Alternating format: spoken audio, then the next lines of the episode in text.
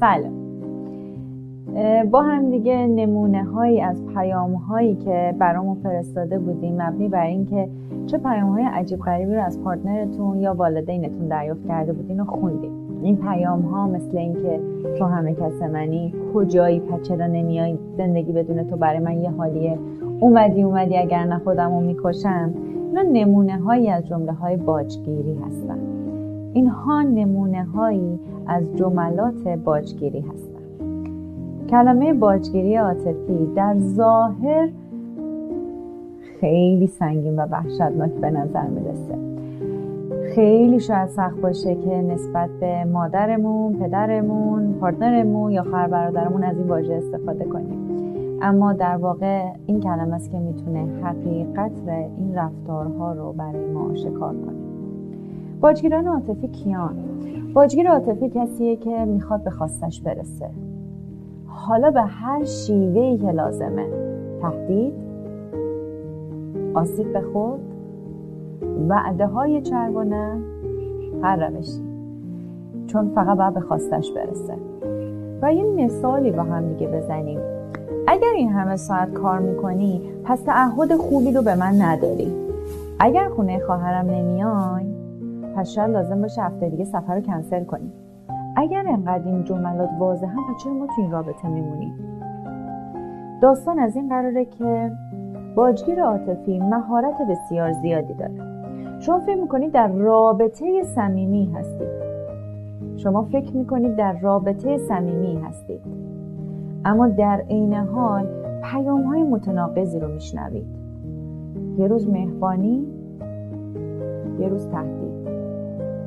گیجی انگار یک فضای قبارود مهمانندی توی توی شرایط محاکمه به خاطر اینکه باجگیر عاطفی به شدت مهارت زیادی رو داره. اون می‌دونه که شما رابطتون رو دوست دارید. اون می‌دونه که شما نیاز به تایید و محبتش دارید. و خب اینجاست که میاد میگه اگر خواسته من اجابت کردی من بهت محبت میدم. اگر خواسته من اجابت نکردی تاوانشو میدی. و اینجوریه که تصمیمات شما و رفتارهای شما تحت سلطه ایشون قرار می‌گیره. و یک لوپ یک الگوی تکراری اتفاق میفته یعنی اینکه خواسته گفته میشه شما مقاومت می‌کنی. مجددا خواسته گفته میشه تحت فشار قرار می‌گیرید. دوباره خواسته گفته میشه و شما تسلیم میشید و خواستاشون اجابت میشه. و دوباره این سیکل تکرار میشه و تکرار میشه و تکرار میشه. برای اینکه بیشتر بتونیم درک کنیم می‌خوام یه مثال هایی رو بزنم. مبنی بر اینکه در قبال این خواسته های عجیب غریب غیر منطقیشون چه رفتارهایی با شما صورت می‌گیره یا چه جملاتی رو به شما میگه؟ اگر خواسته من اجابت کردی که کردی نکردی قطع رابطه. اگر خواسته منو اجابت کردی که کردی نکردی من افسرده میشم. یا ممکنه به خودم آسیب بزنم جملات این شنینی رو از افراد باجگیر ما میشنویم. افراد باجگیر سه در شما ایجاد ترس می‌کنن. ترس از دست دادن خودش. ترس تموم شدن یک رابطه.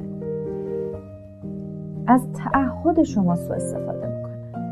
هر کدوم از ما با یک نقطه ضعفی و یا با یک ویژگی برتر خودمون وارد رابطه میشیم در شما ایجاد تعهد می‌کنن اگه منو دوست داری باید این کار کنی. یک زن خوب زنیه که این کارها رو انجام بده. یک مرد متعهد وظیفشه که این کار رو انجام بده. و یا با ایجاد احساس گناه.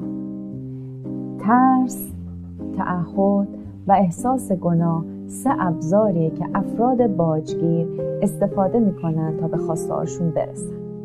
افراد باجگیر چهار شیوه دارن که با اون چهار شیوه باجگیریشون رو انجام میدن.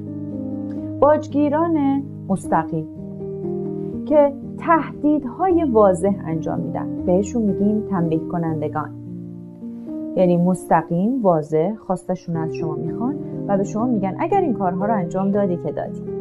در غیر این صورت فلان نعمت حذف فلان سرویس حذف بسیار واضح این کارو می‌کنه. دسته دوم کسانی هستن که به شما میگن اگر خواسته اونها رو اجابت نکنید به خودشون آسیب می‌زنن. یا خودکشی می‌کنن و یا دچار افسردگی میشن. مثلا فرد وابسته اگر که شما بخواین ترکش کنین میگه تو منو ترک کن. من افسردگی می‌گیرم و در نهایت میمیرم. زندگی بدون تو برای من معنا نداره. و شما دچار احساس گناه میشید و مجبور میشید که بمونید در اون رابطه. دسته سوم باجگیران کسانی هستند که به طور مستقیم دست روی احساس گناه شما می‌ذارن. من به غیر از تو کسی رو ندارم. تو همسر منی. تو پدر منی. تو پسر منی. اصلا تو همه کس منی. من خیلی تو زندگیم درد کشیدم. تو برام بمون. حداقل تو برام بمون. و تو میمونی. و این سیکل معیوب همیشه ادامه پیدا می‌کنه. و اما دسته آخر کسانی هستن که وسوسه می‌کنن شما رو. به چی؟ به وعده های بزرگ.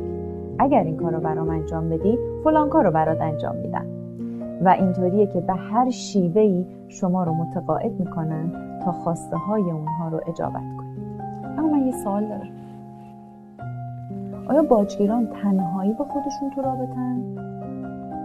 و نه اینکه هر باجگیری با یک فردی که مقابلش ایستاده یک رابطه رو تشکیل میده؟ خیلی مهمه که بدونیم هر کدوم از ما با عواطف خودمون با هیجانات خودمون با نقط ضعف های خودمون وارد یه رابطه میشیم. خیلی خوب میشه که بدونیم ما چه کارهایی می‌کنیم که با یک باجگیر عاطفی در رابطه هستیم. در این مورد بیشتر با هم صحبت